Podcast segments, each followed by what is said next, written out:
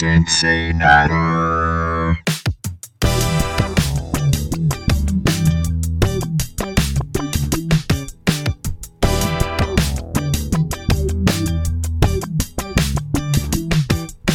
Let's all chatter on CinciNatter.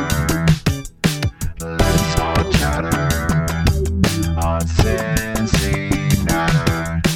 Let's all chatter on CinciNatter. Let's all chatter on CinciNatter.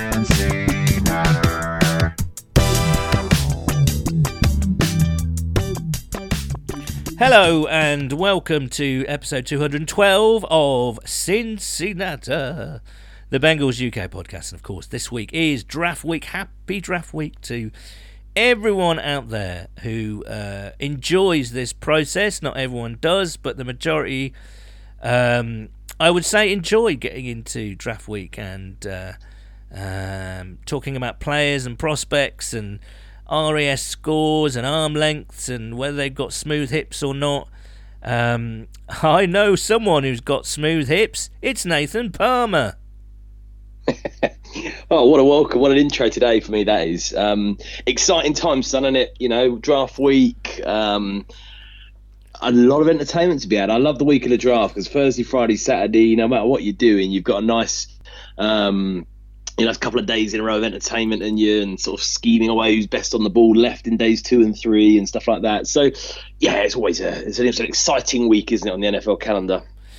Yeah, it really is, and for some people, this is their thing. It's better than a Super Bowl week or whatever, you know. Well, maybe not, but do you know what I mean? It's better than some weeks in the regular season, you know. People really love it, and what fun we can have. I think for me, the excitement comes from the fact that knowing that the team is going to get 7, all being well, depending on trade ups or trade downs, whatever. 7 new sparkly players, the cream of the crop, and then a bunch of undrafted free agents as well to add to that. So that's where the excitement comes into play. New players to get to know, new players to invest in, new players to root for, new players to really get behind for the new season. I remember Cam Taylor-Britt was a great example, wasn't it? I mean, such a fantastic personality, and we interviewed him on the pod last year as well. And then you kind of, you know, you invest in this guy and you root for him throughout the season, and what a great rookie season he had. You see Tyson Anderson's phone call video, you know, when he received the phone call from the Bengals. That was amazing. So all that to look forward to. And you know what I really look forward to? You get to hear in the press conferences from the position coaches that never get wheeled out for press conferences. You get to see Lou and Brian up there with Zach as well. So I enjoy that aspect of it. But yeah, fantastic week. And I just read that AJ Green is going to announce our second round pick. And that's exciting, isn't it? That is class. Yeah, I do quite like that side of it in the NFL, where they've sort of done that over the years, some legends of the team, some fans, you know, in the later rounds. It's quite a nice touch, isn't it? Saluting those guys. Yeah. And particularly with AJ, because the fear was that he kind of left under a bit of a cloud. It shows you that, the relationship between AJ and the club is still pretty strong. So I really like seeing that. Now, what's going to happen in this episode, it's the final, obviously, for obvious reasons, the final episode in our draft prep trilogy, if you like. First of all, of course, we had the British draft panel featuring Dadders and Nathan Sangara and Rory Daniels and Paris Pinney. Second episode last week, we had Dave Lapham, and today we've got Joe Goodberry, everyone's favourite Bengals analyst on the interweb. So we've got Joe coming up in a minute, and I really do mean in a minute. What I think we're going to do is play Joe out. Again, another 30-35 minutes of prime Goodberry talking about his favourite prospects, potential draft strategies, all that kind of good stuff that Joe's really good at Of course, we have him on every year, and I know that I make the point that a lot of people want a piece of him at this time of the year, so it's great that he carves out a bit of time for us. And then me and Nathan are going to chat. We're going to go through our own favourite draft crushes and players and things like that. We're going to play the either-or game, and then we're going to bring you guys in to see what, see who your draft crushes are. So a lot to pack in. Shall we bring the berry of goodness in? Let's do it. CinciNatter. And now, as promised, our final guest in the lead-up to this year's NFL draft is, of course, our old friend Joe Goodberry. And he's since we last spoke, he's joined James Rapine's Evil Empire, the Cincinnati Bengals Talk Empire, and he has his own show, Bengals on the Brain, on YouTube. And, of course, you can find him on Twitter. He's very active on Twitter. And he always carves a bit of time out for us around this time of year. And we're very thankful for that because everyone wants a piece of the Goodberry pie. So we're very thankful for Joe joining us. Joe, it's good to see you again, man. It's good to see you too, man. It's been I feel like we've been doing this for, if I had to guess, eight or so years. It feels like we're on the 2015 draft. I was just thinking about it as I was entering some numbers in on Cedric Ogbuehi and Jake Fisher today, and I was like, you know what, man, it's been a long time. Yeah, I was thinking about that today, and it's like, yeah, you've done this with us for at least. I mean, originally it was in blog format, wasn't it, where I just kind of typed. You transcribe your words, but now with the technology that's available in Zoom and all the rest of it and podcasts and things, it saves me a job, quite frankly, so I can just talk to you and you can talk to your heart's content. We're going to spend half an hour or so with Joe, so let's get to it. I want to know, first of all, before we enter the draft, how are you feeling about the roster? How are you feeling about the team? Obviously, they've made some moves in free agency. A couple of players have gone, a couple of key players have gone. How are you feeling about this team going into the draft right now? I still feel really good. I do feel like we lost a few guys, especially I think a couple were unexpected, guys like Von Bell, right? And anytime you lose both safeties, I think that you're going to have a hit there. Now they've prepared for it with Dax Hill, but I still think the Von Bell thing will chip away at maybe some of the things they do on defense. Having said that, you get better at left tackle, and that's a good thing. That's always a good thing. And you know how I feel. I think if you have the right quarterback, and I believe they do, I think everyone believes they do, you've got a shot. So it really comes down to now, how can you draft? How well can you draft? How well can you flesh out the rest of this roster? And I've got pretty much confidence that they can do that over the last handful of years now. It seems like they come into the draft without having a major need, and they don't force it, and they go and accept the draft as it presents itself. And that's a good thing, right? No one wants to reach to. We've seen the Bengals reach Billy Price in the past when they have left one gaping hole on the roster. They've gone and filled it by hook or by crook. Doesn't matter. They've sort of thrown out the value, positional value, the pick in the draft value, all the rest of it, and got their guy. But you're right, the last couple of years, they've been pretty good at filling holes, haven't they, in free agency, and now they don't have to force things. And yet, there's a few things, I think. For me, even though they've had a good free agency so far, or at least a solid free agency by the looks of things, there's still I feel as though they're a little bit unsettled coming into this draft. Right tackle is an issue. Running back is still an issue. Tight end, perhaps, although they've restocked in recent weeks with Irv Smith and Drew Sample. Whatever you think of Drew Sample, got the experience, familiar with the scheme, slightly versatile. He can line up in the backfield as well. What do you think about that sort of slightly, and those sort of slightly unsettled positions? Would that have an influence on where they might look at in the draft, do you think? Oh, indeed. Even last year, even though they didn't have major needs going into the draft, I still felt like they had areas to address, and they may have let the first round come to them and saw an opportunity to fill a hole a year early with Dax Hill last year. But then in rounds 2 or 3, I think very clearly they needed a corner or wanted a corner and a defensive tackle, and they targeted both guys. And it made sense to me at the time, and it still does. So I could see a draft similar this year where they take how the first round falls to them, Hopefully it's a position of need, but it doesn't have to be. It can be a position that they need in a year. And there's a lot of them. If you look at the roster in the future, they got a lot of guys coming up on at the end of their contracts. So I think they could be flexible in the first round. And then, yes, I think they would love to address tight end, running back, possibly get another offensive lineman. If they don't, I've been saying this, I don't think they'll push to get another offensive lineman in the room in the draft, because unless they trade Jonah Williams, I think they believe he's their starting right tackle. So even if it's only for 1 year. So I don't think they'll force the tackle spot. If a guy's there, I think they'll take one, of course.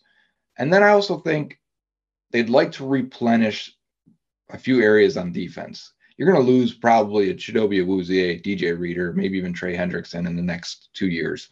I do think they would take an edge rusher, a defensive tackle, or a corner at any point in this draft and start to replenish that room in that side of the ball, because once you pay Joe Burrow, and if you're going to pay T. Higgins and Jamar Chase, and they've already paid Orlando Brown, well, that means the defense is going to have to be a bunch of rookie contract kind of guys. The picks are going to have to start going over there very soon. I think it's a better defensive draft this year than offense, and I think it could lean them to go that way. That's interesting. And yet you want, with all that kind of planning for what happens after this season, the team is very close to being a championship team.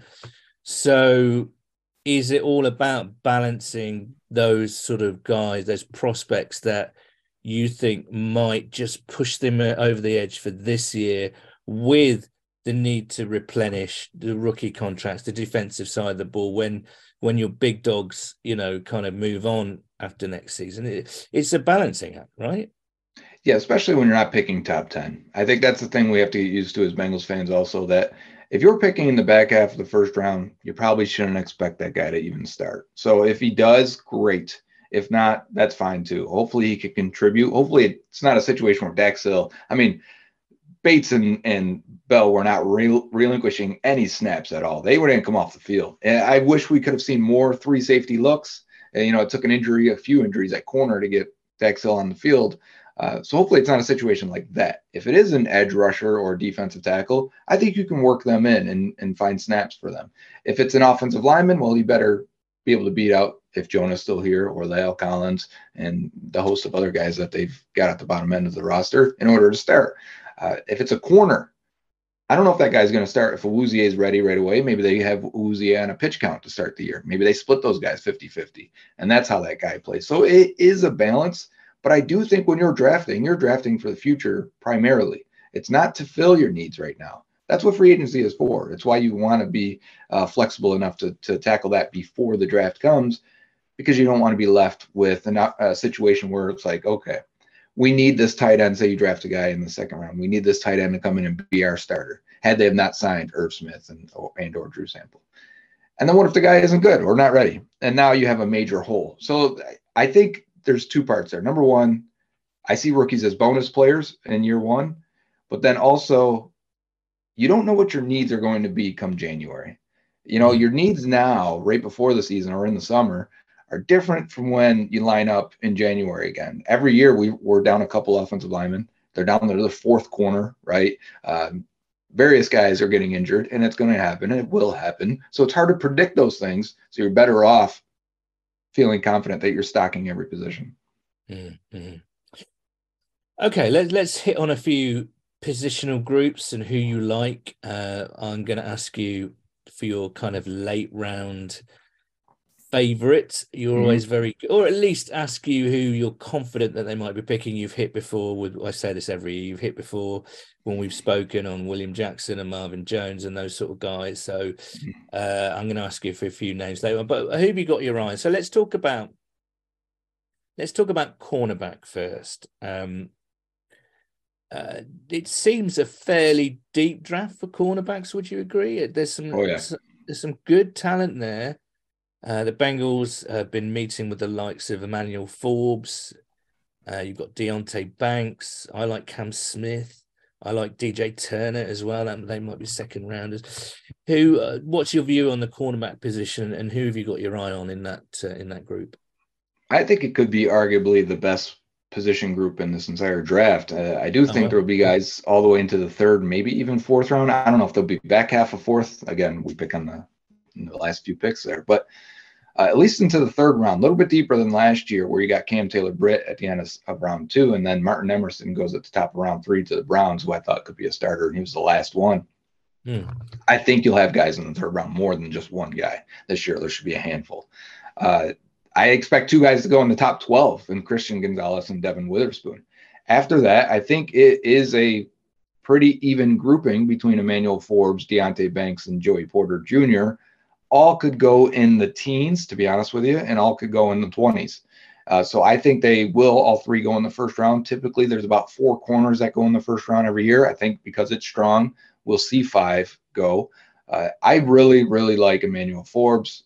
For me, whenever I've evaluated corners, I like two things that I think have served me well in the past. Number one, it's ball skills. How well do you play the ball in the air? You first of all, you gotta not panic if your back's to the ball, right? Put your hand on the receiver, look back, be able to locate the ball, track the ball, make a play on the ball. He does that at an extremely high level. Maybe the best ball skills I've ever seen coming out of college. And then I look for aggressiveness in all situations. So it's not just when they're going to throw the ball at you. It's not just when you're targeted. It's not just when you're going against a number one receiver. I want to see a guy that's fighting on every single play versus the run, versus screens, even when a guy's blocking them and the run's going to the other way. And Forbes does that for me, where I can't say the same about Banks or Porter in terms of ball skills or intensity. So that I have them behind Forbes. I think the Bengals would be interested in all three, though. So if one of them are there, I could see them being very high on their board. And if not, then you don't have to force it. And I think round two is going to present plenty of options. Bengals have met with a lot of guys. Kelee Ringo from Georgia. I like DJ Turner. I'm with you on that. I like Julius Brents out of Kansas State. Long guy, physical, hard hitter. Turner's more of the smaller, quicker, faster guys. But then even after that, I think Darius Rush, Corey Trice, I was looking at the two names together, and then maybe even Garrett Williams from Syracuse, who tore his knee up and wasn't able to test and do all that, but you may not need him this year anyways, so right. He might be a value pick in round three, and he otherwise would have won the second round. Okay, let's switch to the other position groups. You mentioned earlier that the Bengals may need to replenish. Let's go defensive tackle. Are you looking for more of a three-tech guy here? Or are you looking for a direct replacement for Reader? Because I guess we've got Tupu at the moment as well. Would you be looking for a direct replacement, or would you be looking at a three technique just to give us a bit of extra juice? Because I think we did miss a bit of interior pass rush last year, even though BJ Hill played really well. Do you know what I mean? Yeah, they missed the Ogunjobi part, right? The guy that just had that burst upfield, cause a little chaos, and make life harder on the offense. And they drafted a third rounder in Zach Carter, who should be a three tech. Ended up being better against the run last year. I don't think he flashed much at all. He did. So you have to wonder what his trajectory looks like. I think he just turned 24 years old. What kind of player can he be this year? And it's usually year two for defensive tackles. So how do they view him? It's the hardest part of this entire conversation at D-tackle, I think. Because if there is a guy like Elijah Kncese there, who I think is a penetrating, athletic, three-tech type, if he's high enough on their board, I think it'd be a no-brainer. Like, yeah, we drafted Carter last year, but it is what it is. We see a clear upgrade here, and we're going to take the opportunity.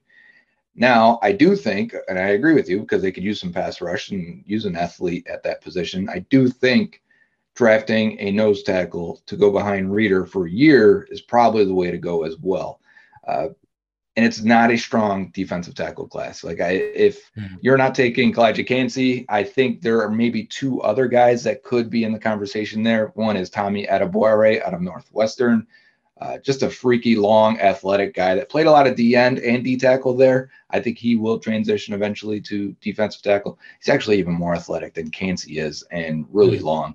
He'll be interesting to see how he develops. That's the knock on Kncese, right? His measurables are not up to it, but he does have the production. He does have the tape to back it up, really. He does. Kncese very good. He's very athletic. Flashes, the high-end flashes are just ridiculous. But you're right. He's small for a corner, honestly, because his arm length and things like that would be small for almost any position on the field. So he's so much of an outlier at defensive tackle that he would be an outlier at other positions other than the weight.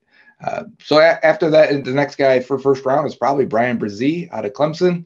He's a completely different type where he's the taller 6'5" and a half guy that doesn't play with leverage all the time, isn't the bursty guy upfield, but laterally very quick and agile. And I think the Bengals may be more comfortable with that size than they are with Kncese. We'll have to see. They did draft Carter last year at 282 pounds. So I don't know the actual size is an issue for them. I just think it's more of the type and him being such an outlier, talking about Kncese. So I could see those three being in consideration in the first round. But after that, I think it drops off pretty significantly. I do like Keanu Benton out of Wisconsin. He could replace Reader, maybe. He's more of like a BJ Hill, so he's got like the stockiness of Hill, but a little bit more athletic, and played nose tackle at Wisconsin.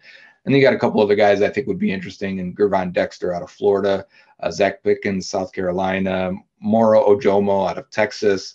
Yeah. And there's a couple other, Mazi Smith. That's what I'm looking for. He grades. Yeah, I was going to say Mazi Smith seems to be the best fit for a Reader replacement, right? For me, he is. Yeah, he grades really low because he's a nose tackle.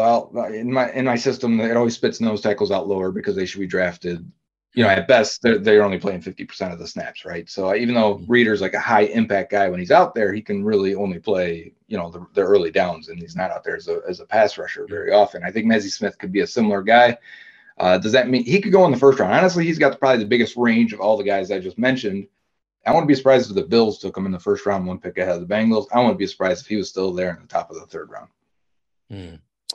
Okay, switching to an edge rusher. You mentioned Trey Hendrickson. His contract's coming up. I don't think it's next year, is it? It's the year after. But yeah, he's got 2 years. Yeah. But, you know, they could always, they signed Terrell Basham, but, you know, they could always use a bit of juice on a bit of sizzle on the outside. Perhaps someone with a bit of position versatility where they could kick inside on pass rushing downs. How are you feeling about the edge rushing class? There looks to be some good ones again. The Bengals have met with Murphy as well.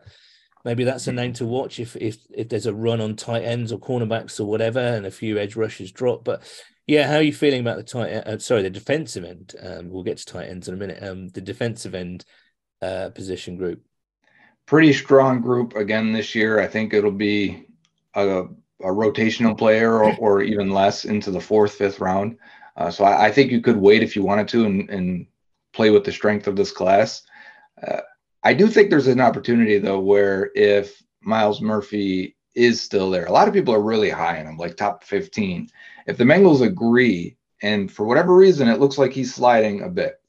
And I know the reason. I mean, to me on tape, I think he's just average, and I think he doesn't have enough moves. I think he's a bit clunky as an athlete. I think he should go in the 25 to 35 range. So I've always felt he should be in that spot anyway.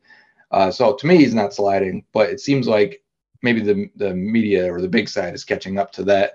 But if the Bengals like him, then I could see them looking at him and saying, if their agreement with the other guys that say he's a top 15 player, I could see them saying Miles Murphy's the best player on the board and taking him and just seeing what happens. He can rush from both sides. He can help you out on both ends. He can add a little juice compared to Sam Hubbard. So I could see it. But I do think this is a position they won't force. I think the value will probably strike them at pick 60 if it goes the way I think it goes. And there'll be guys like Derek Hall out of Auburn, Felix Anadike, Uzama, Isaiah Foskey, Isaiah McGuire, Will McDonald. All these guys are probably second-round picks. And Tuipulotu, they've met with Tuipulotu a couple of times. USC, and then B.J. Ojulari. I mean, we just mentioned 6, 7 guys there. They all can't go in the second round. So I think there'll be probably one or two of those guys remaining at 60. It could easily be the best player on the board. Okay, let's switch to the other side of the ball. Tight ends is it the obvious one? My problem with the offensive line position, they signed Cody Ford, whatever you think about Cody Ford, they signed him and they've got a plan for him. Who knows what's going to happen with Collins? Carmen's still there. Who knows what's going to happen to Jonah Williams? I'm with you. I don't see them forcing an offensive lineman. My favorite is Darnell Wright. He seems to me like exactly what they need at right tackle. People are talking about Dawan Jones. I know that you're not as quite as high on him as perhaps a lot of other people. But I think the way they've looked at tight ends, they're obviously really eyeing that position. Well, you know, these draft meets sometimes don't mean a thing, but it might indicate what position group they might be looking at. I think that's so it. Tight ends and everything that's been said and you read and you hear, the tight end position group is super deep this year. And yet the Bengals have got a draft one that fits in with their scheme. You know, an 11 personnel heavy alignment, 80-something% they used last year. Does the signing of Irv Smith, does the signing of Drew Sample, Asias is there. Does it mean they're not going to pick a big top five tight end if he's there? And Michael Mayer, a Dalton Kincaid are all undoubtedly great players. And then you've got something a little bit different, Darnell Washington. How do you feel about that position? I think they will target a tight end. They've done a lot of work on tight end. They did last year. They tried to draft a tight end last year, even after signing Hayden Hurst, and it just didn't fall. All of them went about 15 to 20 picks higher than I think everyone expected, and the Bengals just kept missing out at every spot. And so I think they're, again, going to look at drafting a tight end and starting in the first round if a guy's there. If Michael Mayer or Dalton Kincaid are there, I think they'll heavily consider it. And I think both guys could be really high on their board. I'm really interested in how high they believe Dalton Kincaid should be. And afterwards, if you don't take a guy in the first round, because I don't know if it's best value, they have never shied away from it, though. We've had Jermaine Gresham. We've had Tyler Eifert as first-round picks, right? So they could do it. But I think round two may be the best chance. So again, I said this about defensive end. I said this about corner as well. You're eventually going to have to pick one of those guys if you want one of them, or maybe in the first round, you know, and balance it out a little bit, or you're going to pick one of them to miss on. I think Sam Laporta, I think Luke Musgrave, Darnell Washington probably goes in round two. I think he'll go before the Bengals are on the clock. I think Sam Laporta could actually go before Darnell Washington, so don't be surprised if that happens. And then Tucker Kraft, who's a small school guy out of South Dakota, all are probably in that second round range. And if one of them, it just takes one of them to fall a little bit. I mean, it'd be rare for four tight ends to go in the second round. So I think even if two of those go, you'll probably end up with your choice of two others. Maybe that's Tucker Kraft and Luke Musgrave, and you get your opportunity to pick from those two, which I think the Bengals could be interested in that. But yeah, I do think at first I really liked the tight end class. And then as I got to the midway part of this draft class towards the end, I didn't like it as much. I think it drops off pretty significantly. Like if those guys all go in the round two or early round three before the Bengals are on the clock, right, in the 90s, your next best options are probably Zach Kuntz out of Old Dominion, Brenton Strange from Penn State. Maybe it's a Josh Wiley or Luke Schoonmaker, Will Mallory, all guys I like but don't love. You know, I feel like they're lottery tickets. They're take a chance. Maybe they can be a tight end too. Maybe they'll be more than that. And I don't know if that's appealing to the Bengals or not. I don't mind the strategy of just spending a mid-round lottery ticket at tight end, but I do think a good tight end could really help elevate this offense. And I don't know if we'll talk about receiver today, but if Tyler Boyd only has 1 year left on his deal, and I expect Higgins to at least be here for 2 more years if they tag him, you are going to need a third option eventually to step into Tyler Boyd's role. And I think spending a high pick on a tight end would say, hey, this not only does he upgrade our tight end room, he will eventually become, if it's Dalton Kincaid, he'll eventually become an 80 target guy replacing Tyler. I was going to say, using that approach and thinking about Boyd, who does come to the end of his contract, it's highly unlikely, I think, that they'll re-sign Boyd, just not because he's coming to the end of his career, just because of who else they have to sign, right? Yeah. Kincaid, then. It's got to be Kincaid. I mean, Mayer seems to me like the prototypical all-round tight end. Darnell Washington is your inline monster, extra offensive lineman with some potential for some mismatches down the red zone, etc. But Kincaid seems to be the top sort of, along with Laporta, actually, the kind of the pass catching guys that you'd be quite happy to split out wide and move around the line a little bit. Yeah, I agree. I think Kincaid is a future tight end one type receiver where he's never a great blocker. He's never a physical presence because he is on the smaller side. He and Laporta both are 6'3" and some change. You know, so they're not going to be these big physical presence, but they are going to be a big slot, a big check down option, a big, you know, run after the catch kind of guy, especially Laporta. I think he's very good at that. Mayer, though, is extremely safe. Sometimes the way we look at prospects is, as I'm getting older, I'm changing my stance a little bit on these guys. I used to like the big, fast, you know, guys that can do everything and flash on. But now, as I see it, I feel like most players are who they are in college. And if we accept that fact and say, yeah, they're going to get better or worse or whatever, but the core of who you are is still going to remain the same. If you're getting Michael Mayer, who was really the only option at Notre Dame and still put up gaudy numbers, you're getting that guy in there, you're plugging him in, and if he's that's a good player. You're getting a good player. And if you're getting Dalton Kincaid, who's 2 years older than Mayer, has dealt with injuries, who has never been really a good blocker. I mean, you put on the Florida tape and he just gets manhandled consistently to the point of it's almost a horror film to watch. But he's a really good receiver, really good athlete, really good hands, probably the best hands in this class. If you're getting both of those guys, one guy is good, but maybe limited. The other guy is really high upside as a receiver, but doesn't have the rest of his game. I'm not sure. I struggle with which one is more valuable. It's tricky, isn't it? Okay, running back. It's another unsettled position. Who knows what's going to happen with Joe Mixon? P. Ryan's gone. I like Trevion Williams. I'm not saying he's going to be running back one, but I do think he's got a role here. Chris Evans is your forgotten man of that room. And yet again, there seems to be quite a nice deep class here to choose from. I've argued that the sweet spot for me is kind of rounds 3 and 4. How are you feeling about the running back class this year?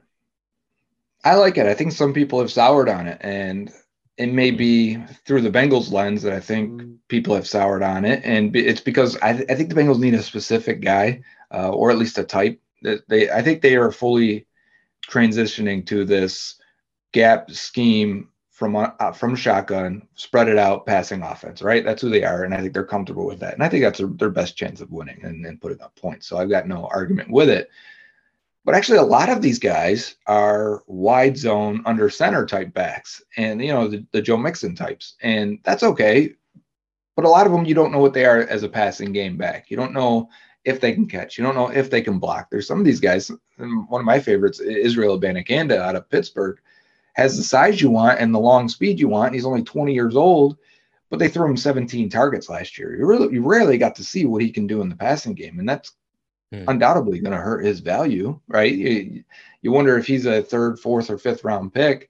I think if Bijan Robinson, so first the guys that fit that I think the Bengals would love to have, Bijan Robinson, I don't expect him there, but if he was there, I think they would do it.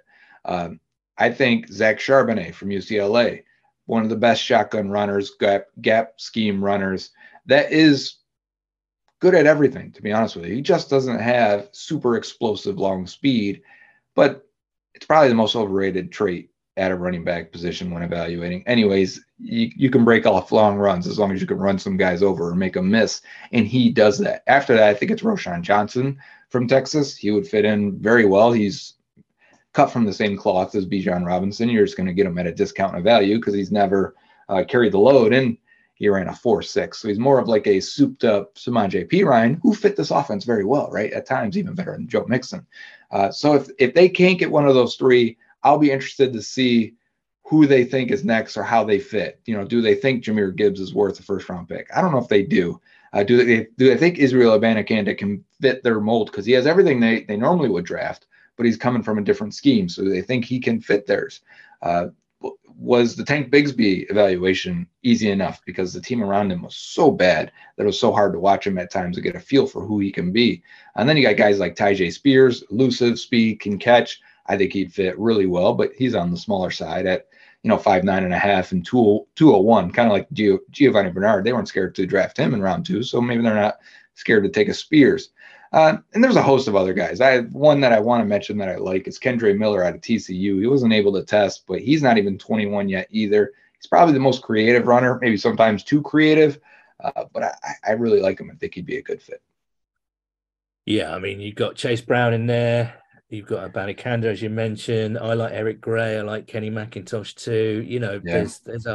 Like you say, it just depends on how they're planning to use them and whether they see them fit into their scheme. We've got about 7 minutes left, Joe.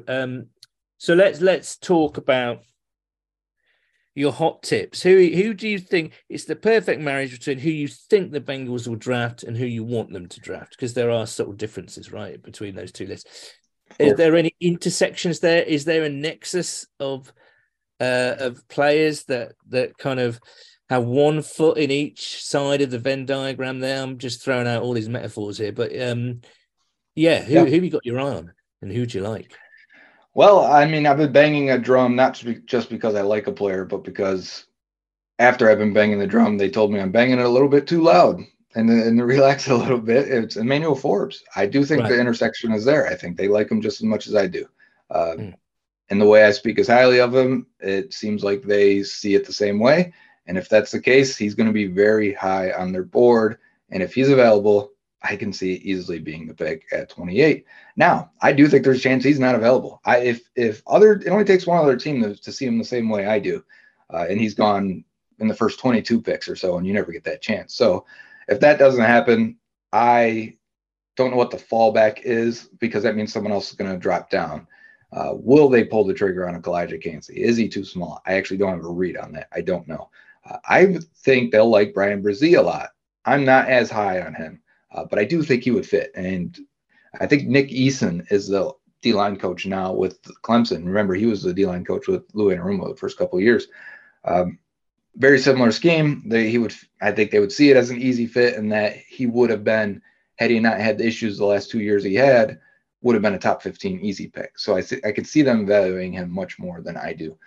Later rounds, though, in mid-rounds, again, I really like Spears and Abanikanda. I hope they see the vision there. I hope they see the fit there. I like Charbonnet a lot. I graded him as the third highest running back in this class, and I think they would love to take him at 60.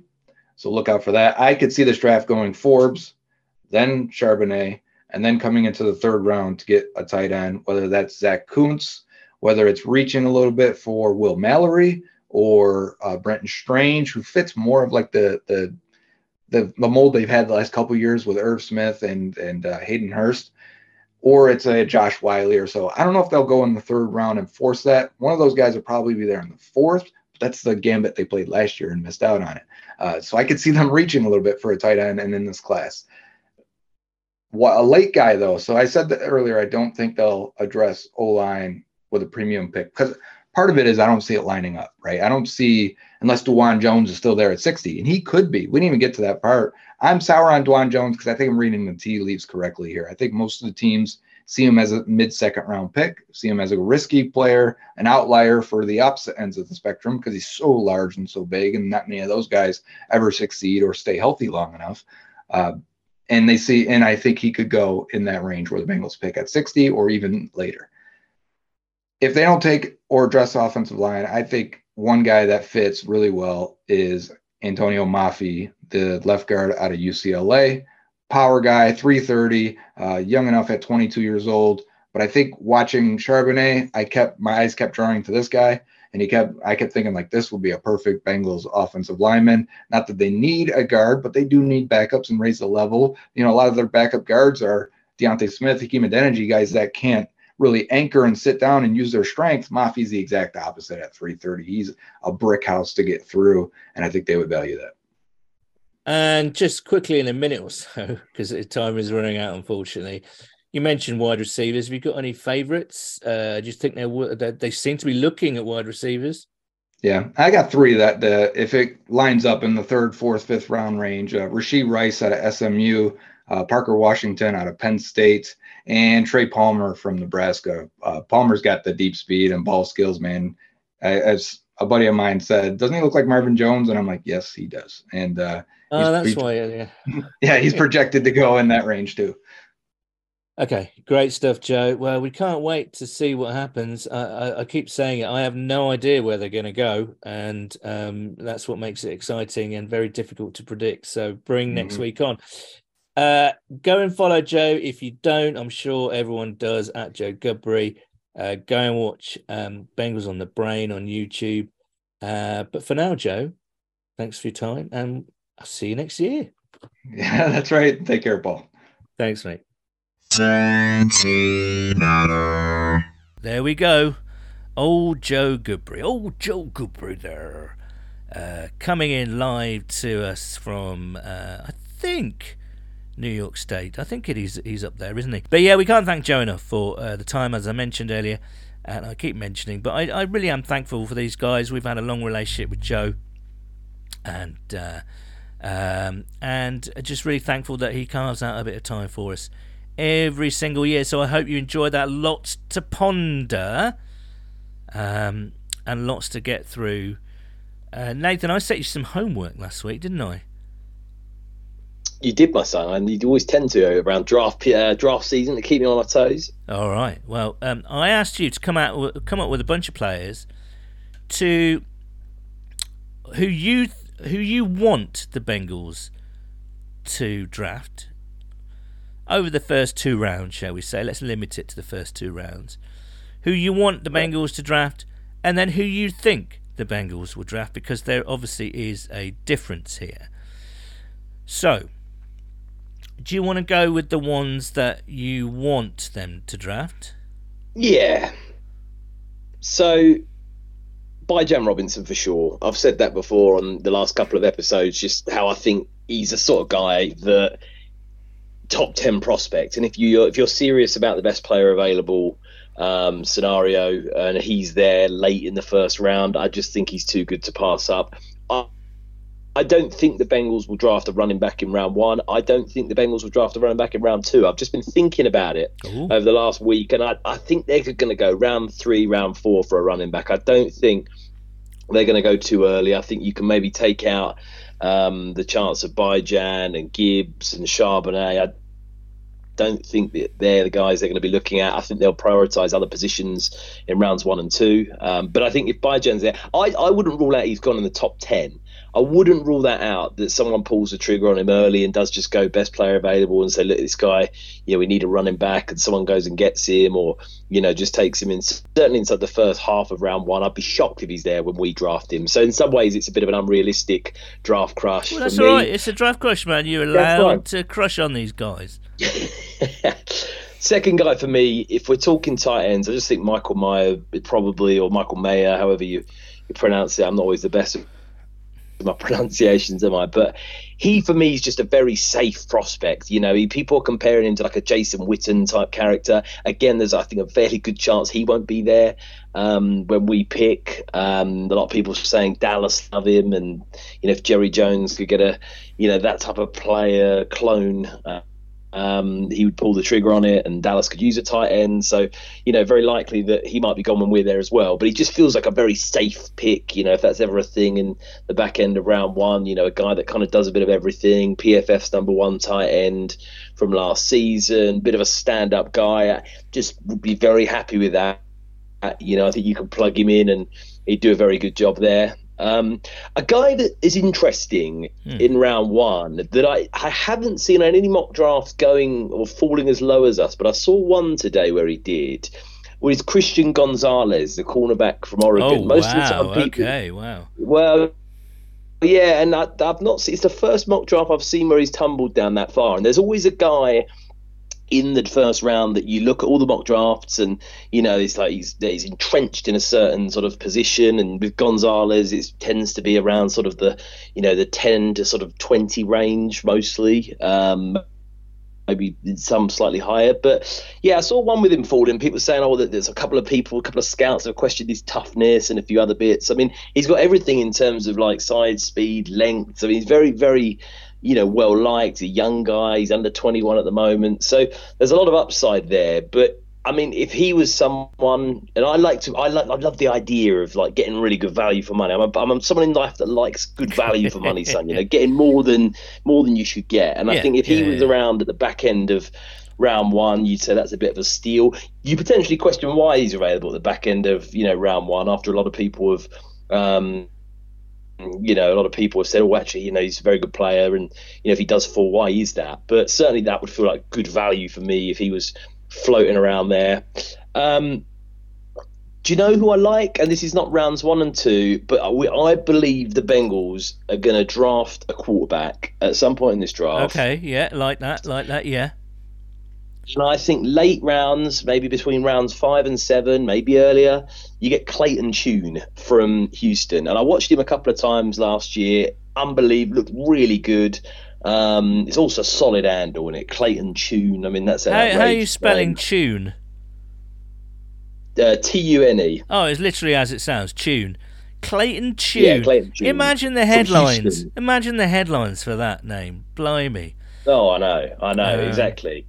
But right. I watched him a couple of times last year, and he looked very, very good. I mean, he's got a later round grade on him. I'm sure there'll be, you know, all sorts of reasons as to why. But they do need a backup quarterback, and I think they will go down that route. I mean, there's the potential. Like, would you go Stetson Bennett's son? You know, he's obviously a bit of a polarizing prospect, isn't he, in terms of what people see from him. But I do think that might be more exciting. You know, everyone loves it, don't you, when you get a quarterback and you evaluate them all. Could we get a sort of Tom Brady-esque diamond in the rough in the later rounds? I mean, it rarely ever happens, but, you know, it would be interesting if they went that way. But there's a couple of my guys. What about yourself, Sam? What are you looking at?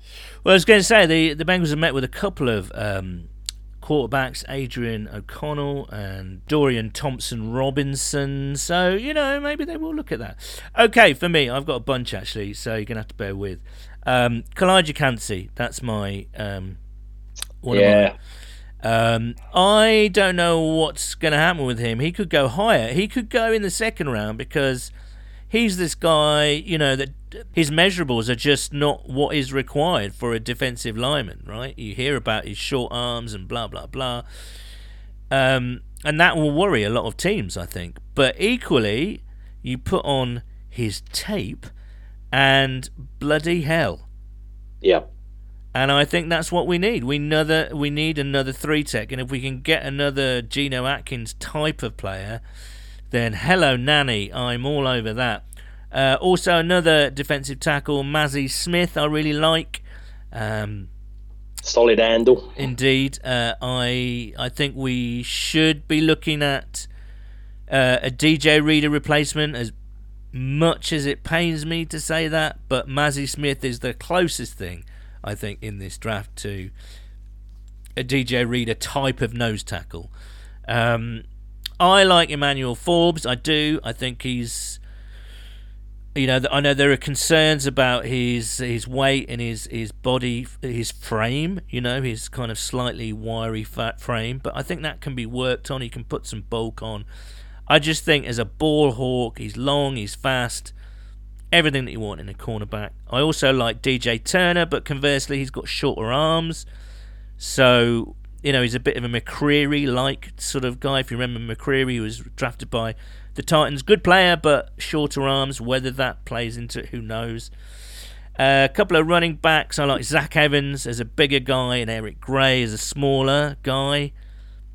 And I think if we're looking for a Tyler Boyd replacement, then you can't go wrong with someone later, you know, mid-rounds, Xavier Hutchinson. How about that? And if they're going to... Well, I think we're seeing... Go on. I was just going to add in, and if we want an offensive lineman and we want to go early and he's there, Darnell Wright would solve a lot of problems. Yeah. In the sense that he could be a plug-in in play as a rookie.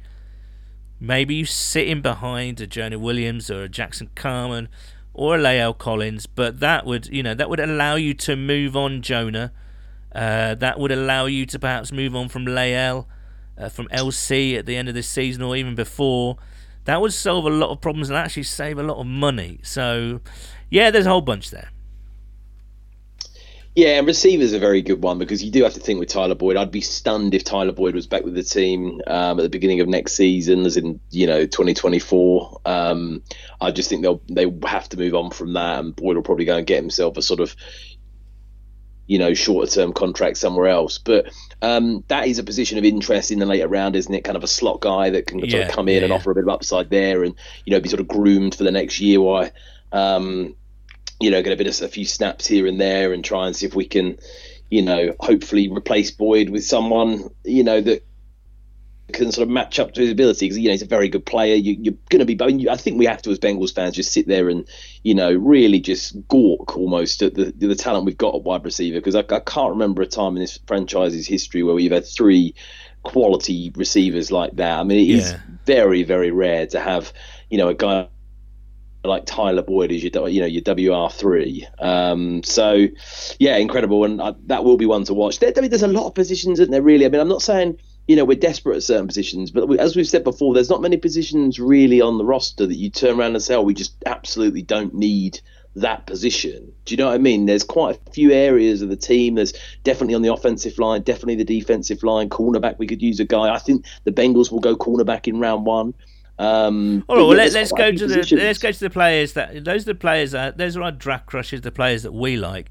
Let's go with the players we think the Bengals will take. Do you want to go first? Okay. Yeah, I think they might want to take a chance on DJ Turner. And I think this is in round one, I'm saying. Oh, wow. Okay. I think they'll like his upside, his speed. That always tends to propel people up the board. And I think Lou might take a look at the geezer and say, you know, I can do a bit of work with him. I can train him up, you know, get him in a good position as to where him and potentially Cam Taylor-Britt take the reins in 2 years' time, and you've got a good young trio on either side. I just think they'll like his upside. Bit, you'd argue maybe slight reach in round one, but I do think the Bengals are going to go cornerback in round one. I just got I've got an inkling, son. I can't really say why, but I think you made some good points last week about, you know, with Eli Apple being gone and Cheeto perhaps on his way after this season. Yeah, I agree with you. I think Emmanuel Forbes is the one for me. He's in that intersection for me between who I would like them to draft and who they will draft. I just think they've done a ton of work on him. They brought him in, they met him at the combine, they brought him in for a visit, they've done loads of work on him. He fits the mold as to what cornerback Lou likes. I think if he's there, I think, you know, it's a bit of a no-brainer. I'm also going to, if he's gone, then I wonder if that goes with another cornerback that they met, Kelly Ringo, at the bottom of the first there. But I also think the players that I think that they might draft is Myles Murphy, the defensive end. Yep. Dalton Kincaid. I honestly don't think Michael Mayer is going to be there. If you read everything that's been coming out today, Dallas are all over him like a rash, and they want him big time. I wouldn't be surprised if Dallas takes him. It's the perfect spot for him. Do you think if Kincaid and Mayer were on the board, which way you think they would take him over Kincaid? Maybe. I think, like you said earlier, Mayer is the more kind of reliable pick. Kincaid is, you know, is more of a receiving guy. It's a slight projection. It's a slight risk. But I think if Kincaid is there, and, you know, that's a possibility, I'm going for Tuipulotu. The kind of defensive. I'm not sure about that, actually. Tuipulotu.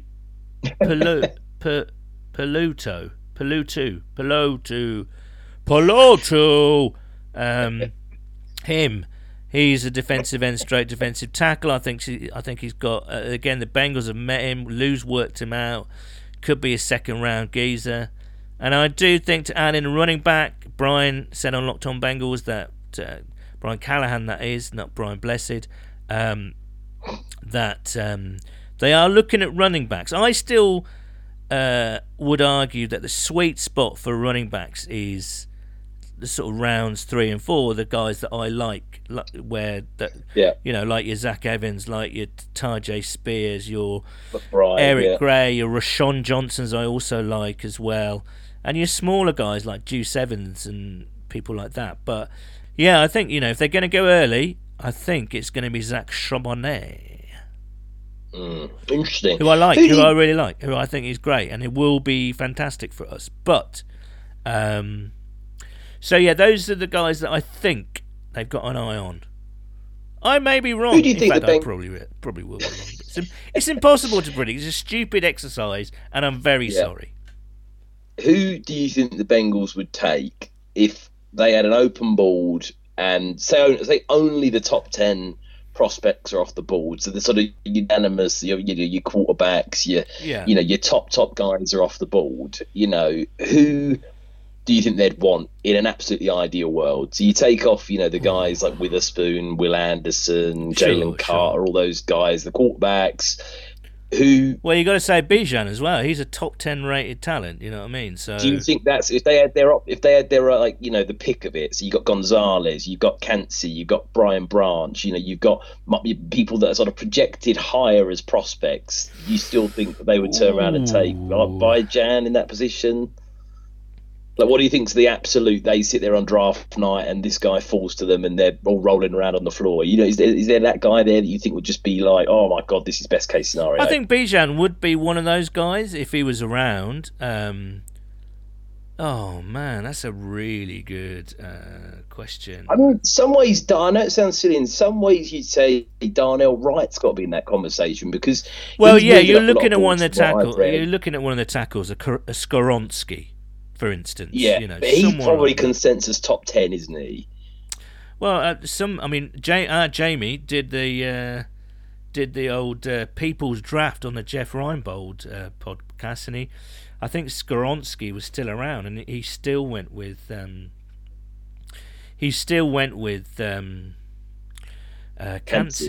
So I don't know. Cam Smith might be there, like you say. Joey Porter. How about that? Joey Porter Jr. That would be something. Bloody hell. To draft Joey Porter's son. Nolan Smith, like you say, Gonzalez. Brian Bresee, another defensive lineman. Paris Johnson, if he falls. Paris Johnson is a potentially realistic guy. Deontay Banks, another great cornerback. I tell you the person they would pick, I reckon. Jackson Smith and Jigba. No. Slot receiver, best receiver in the draft. We need another slot receiver coming up. That would be tantalising. You wouldn't use first on him though. If he's there, I know the size of the contract be massive, but I don't know. Broderick Jones, another offensive tackle. Ooh, I don't know, man. We've named every prospect in the first two rounds here. Well, that's it. But it is impossible. They've got their big boards, and like you were saying, there will be trades. There will be a run on certain positions. But yeah, some guy will fall out the first round that you'd be shocked by, and it will defy all logic that everyone's been talking about for the past 2 months. There's always that one prospect, isn't there, that falls quite a long way, down the charts. In a pretty horrible way, is one of the most enjoyable parts of the draft, isn't it? Where they sort of shock people that fall, and when someone and there'll also be a guy that someone takes in the first round in the teens or early 20s that you'll look at and be like, what are they doing there? This guy had a third round grade on him, and people will be shocked. I think the guy that will go in the first round, that he's not on many mocks to go in the first round, but he just seems to be climbing up and up boards every time I'm looking at him, is that Cody March, the guy from North. Right. The guy with no teeth in the picture. I just think the more I look at drafts, he just keeps going up and up and up. And I think someone, because of his versatility and everything else, and I'm sure he was one of PFF's highest graded guys. And obviously he plays, for North Dakota State. But I would not be surprised if he was a guy that went in the first round. Oh, there's so many options. And another option that we haven't even mentioned yet. I mean, if the players that they like have gone, there's a real chance that they could trade out of that first round. And we haven't talked about that much. No, I mean, it's always an option. It gets you another couple of extra picks. I don't know. Well, Jonah could be traded as well, couldn't he? That's the other thing. I think that's another thing to watch out for. Will Jonah be traded during the draft, before the draft, on draft day, immediately afterwards? I mean, who they draft in that. If they draft a Darnell Wright, I think that will give them the confidence to kind of say, yeah, I agree with that. Look, Jonah, cheers, and mate, but, you know, see you later. And that could be best case scenario, because if you were to, you know, ship Darnell Wright in and say, right, you know, he's a guy you're going to give the job to, good luck to the geezer, and you trade Jonah out for a third or fourth round pick, maybe even a fourth or a fifth, it's like, well, it gives you extra capital, doesn't it? It gives you another player, a position, you know, it gives you those options, and you get a guy that, you know, in Darnell Wright, who is probably the most impressive right tackle, you know, in the draft. So yeah, I mean, that's it. You know, it could be an interesting one. Yeah, I still don't basically know which way they're going to go, and I just think they're going to trust their board, who they've got on top of that board when that pick comes in is the person that they will pick. I mean, it's always the way, but this year particularly seems to be much more difficult to predict, I think, and that's partly because of the instability at some positions and also where they're picking in the draft as well, I think. It's always more... I think the phrase is the universe gets wider as lower, you know, the farther down you get in a particular round. So, you know, when we're at the top and picking in the top five, you know who you want, and you're zero, because like you've got some needs there, and you're hoping to get a superstar. But anyway, we've touched on this. Shall we play the either-or game, Nathan? Can I get one more question for you, Sam? Yes. One more question. I just always want to hear your insight on this. You know, it's just it gives me real energy getting all of the facts from Paul Hirons on the draft. But I want to know: is there a prospect? And this is a bit harsh. Is there a prospect you'd be really disappointed with if the Bengals took a punt on him in round one? Like a guy that you just think, oh no, like, I mean, it's hard to say, isn't it? Because they've all talented guys. It is, because I'm kind of, because I'm really not fixed on someone this year. So whoever they pick, I'm kind of going to be down with, you know. Let me think. I mean, if we pick a linebacker in the first round, you know, you could say that's not great. I don't know about safety in the first round. If they took someone like Zach Charbonnet in the first round, would you be throwing your outer on across the room? I don't think that'll happen, because I think it'll be someone like Jahmyr Gibbs before Charbonnet. Do you know what I mean? But then again, you never know, because like we only go by mock draft simulated draft boards, you know, that are constructed by fans. Some teams will have Charbonnet rated above Jahmyr Gibbs. Do you know what I mean? If they pick Jahmyr Gibbs, I'd be happy. I think Charbonnet's a second rounder. You know what I mean? Don't know. Maybe an offensive lineman that's perhaps not one of the big three or four. So not Skoronski, not Paris Johnson, not Darnell Wright, not Anton Harrison. If they drafted someone like a Cody Morch, then I'm, you know, I'd be less enthusiastic. Yeah. But as I say, I'm not fixed on... In the past, I have been fixed on a few positions. As everyone knows, I love a big lad in the middle. And if they draft a Kncese or a Mazi Smith or whoever that might be, I don't think it'll be Siaka Ika or someone like that. But yeah, I don't know. Keanu Benton, people like that. I'm down with those guys in the second round. But yeah, give me Kncese. I'd be happy with Kncese, basically. That's my number one draft crush, I think. Well, there you go. But they won't. They'll go cornerback.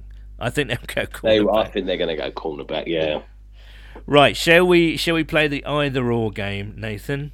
Go on, then. Just to remind listeners, I will start the clock. Nathan has a minute to answer as many either-or questions as possible. I can't remember what he got last time. That's not really the object of the game, but it's just a bit of fun, listeners. So Nathan, 1 minute. Are you ready? Mayer or Kincaid? Oh, Mayer. Forbes or Banks? Forbes. Mayer or Forbes? Forbes. Kincaid or Ford? No, Mayer. Kincaid or Ford? Transition! Singapore Sling or Menabria? Menabria. Bath or shower? Shower. Zombies or vampire? Zombies. Transition. Robinson or Mayer? Robinson. Kncese or Robinson? Robinson. Transition. Pie or cake? Oh, pie. There you go. You're out of time. I didn't even ask you Kncese or Myles Murphy. Murphy or Mayer. Boxers or brief. Guacamole or salsa. Crunchy or smooth peanut butter. Oh. Crunchy. You got let's have a look. 1, 2, 3, 4, 5, 6, 7, 8, 9, 10, 11, 12. So you took a bit of time to. It wasn't. Kncese would be class. Kncese would be class, wouldn't he? Really? I mean, he's like I said, he's moved up a few boards, and I don't know. Anytime you're comparing someone to like Geno Atkins, Aaron Donald character, and they might be unfair comparisons, really. You know, to put that sort of weight of expectation on him because he went to Pittsburgh and he's slightly undersized. But I mean, you know, goodness me, if you got anything close to that, pair that with DJ Reader in the middle there, and it's a serious lad in the middle, isn't it? Yeah, serious lad, and we need a serious lad. I do. A lot of people think, well, what about the? Because I think last night when Jamie picked Kncese for the People's Draft on the Jeff Reinbold show, that I think Jeff and Michael were quite surprised because they kind of thought it's got to be protecting Joe Burrow, right? And that seems to be, still be a narrative in lots of sort of, you know, casual Bengals observers' minds, you know. Yeah. But you look at, you know, we did miss some interior pass rush last year, and I think that would just tip the defensive line over the edge into something really, truly special. I mean, today we found out that dear old Len Goodman passed away. One of his favourite sayings was, "That's all sausage and no sizzle." Now, I'm not saying our defensive line was all sausage, but imagine with the Kncese, it would be the sausage and the sizzle. Yeah, we did struggle last year with the old pass rush. You know, I mean, I don't think it was bad, but it wasn't as good as it should have been really at times. And you think with Sam Hubbard and Trey Hendrickson, you know, they're not getting any younger, are they? Are there any guys coming up behind them? There are, but like, you know, I do think certainly on the inside, you know, we miss what we got from Ogunjobi the year before last. Joe mentioned that, didn't he? Like, we were missing the Ogunjobi effect, and if we got someone like Kncese, potentially that could do even more than Ogunjobi. You know, again, we don't want to put too much expectation on him, but I don't know. I love Kncese, but I do think cornerback. Shall we find out what our lovely listeners are saying about this dilemma, Nathan? Oh, I'd love to. Nathan Sangara at Punjay93 says, "Remember mine from the draft pod, but Parker Washington or Kayshawn Butte or Kayshawn Butte? Butte. In Butte. Kayshawn Butte. Like that. Is that what, how you pronounce it? In the fourth. I don't know. I'd like to think so. Nathan says, "Those guys fit our future wide receiver 3 needs well. Butte is a bit riskier, so I'd go Washington over him. But both interesting potential Tyler Boyd replacement if he leaves. Also, Washington has special teams experience." James Fox at James Fox 1981. "I think the first couple of rounds will be interesting, especially hearing Dave Lapham on the pod. An outlier I'd like to see us take a look at if he drops to the later rounds is Andre Carter II, the Army edge rusher. Seems like he's a big lad." Yeah, seems like an animal, James says, but seeing him go pretty far down in a number of mocks. See, you know, I love all these late round gems, you know, as well.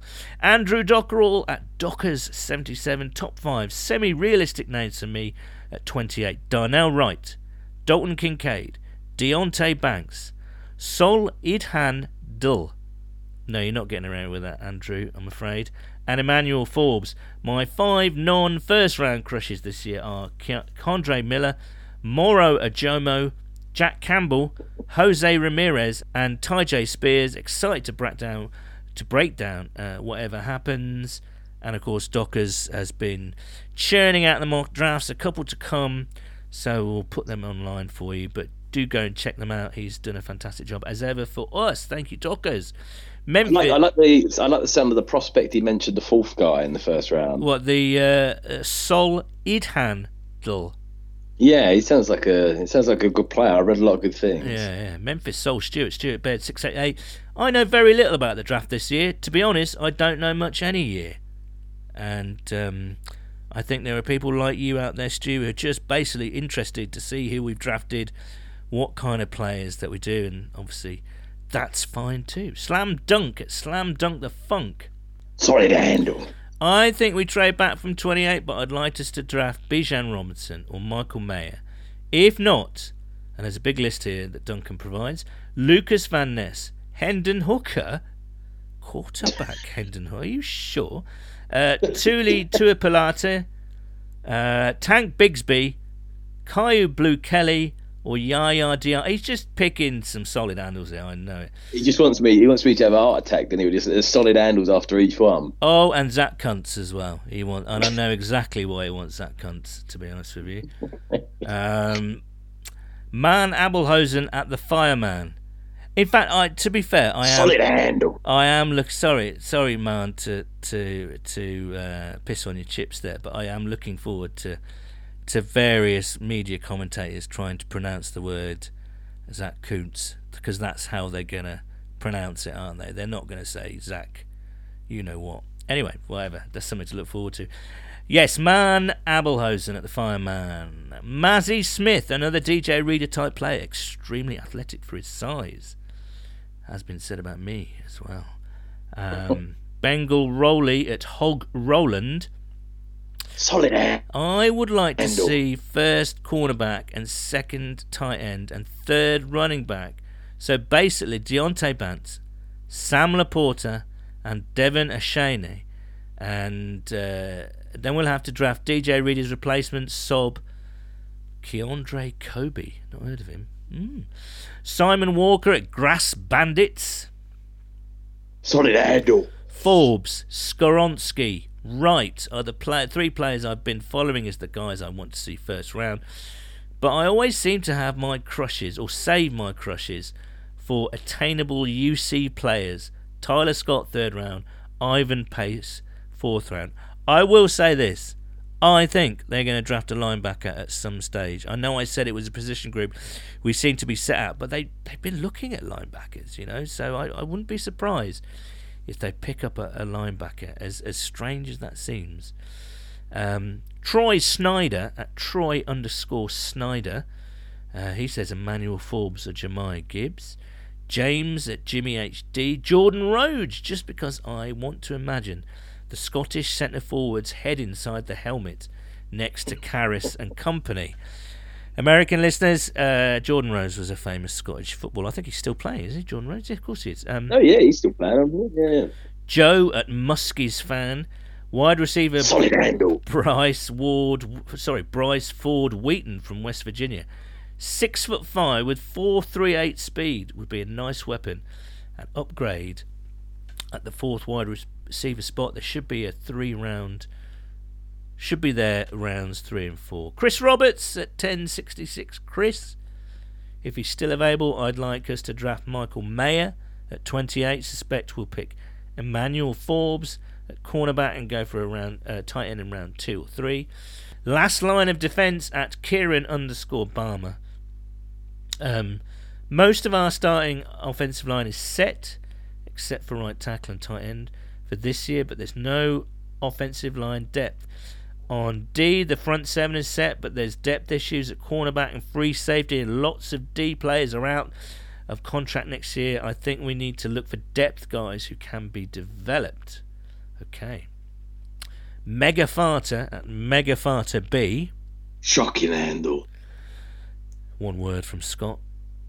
Laporta. Leon Cook at Cook Ra. Ran a couple of drafts and ended up with OT, Darnell Wright, DL Miles Murphy. I wouldn't mind if the Bengals traded down for some second round pieces. The depth is massive and we should be looking at 24 and 25 seasons. Overall crush is Darnell Washington. The man is a specimen. Well, there we go. I'll say it again. Thank you very much to Joe Goodberry. Hope you've enjoyed our draft coverage. As I say, things kick off for viewers in the UK to 1 a.m. on Friday morning, and then I think it's midnight the same night, and 5 p.m. on Saturday afternoon for rounds 4 to 7. So lots to look forward to, lots of new players to check out. Can't wait for it. Any final thoughts on this draft, Nathan? Anything that you'd like to say? No, I mean, it's exciting time, isn't it? I, like you said, Sam, to be honest with you, I'm fairly easy. I don't think there's too many players I'd be that disappointed with. The excitement, I believe, would be in the running back or the tight end. Whenever you get, a sexy guy on offense that can come in and be a playmaker. I mean, if you get by Jem Robinson or even Gibbs, first round running back would be very exciting, wouldn't it? In the offense we've got, first round tight end would do the same thing. It's been a while since we've had a real quality tight end, and I think one of those guys would come in, maybe not in the first year, but maybe next year or something like that, and end up being a really quality player to pair with, as we were talking about earlier, possibly the best three wide receiver set in the NFL. So, yeah, that'd be really exciting. But either way, like you said at the start, we're going to get some, 7 good players. The Bengals have had some pretty good drafts in the last couple of years, so I'm hoping that they can keep the magic coming. Exactly. Let's keep the magic going. Let's draft some good players. It's easier said than done, of course, but really looking forward to it. We'll be back next week to review what happened, and we do have a Bengals player coming on to the podcast next week, so watch this space. Until then, it's a Who Day from me. And a Who Day from me. Cheers, guys.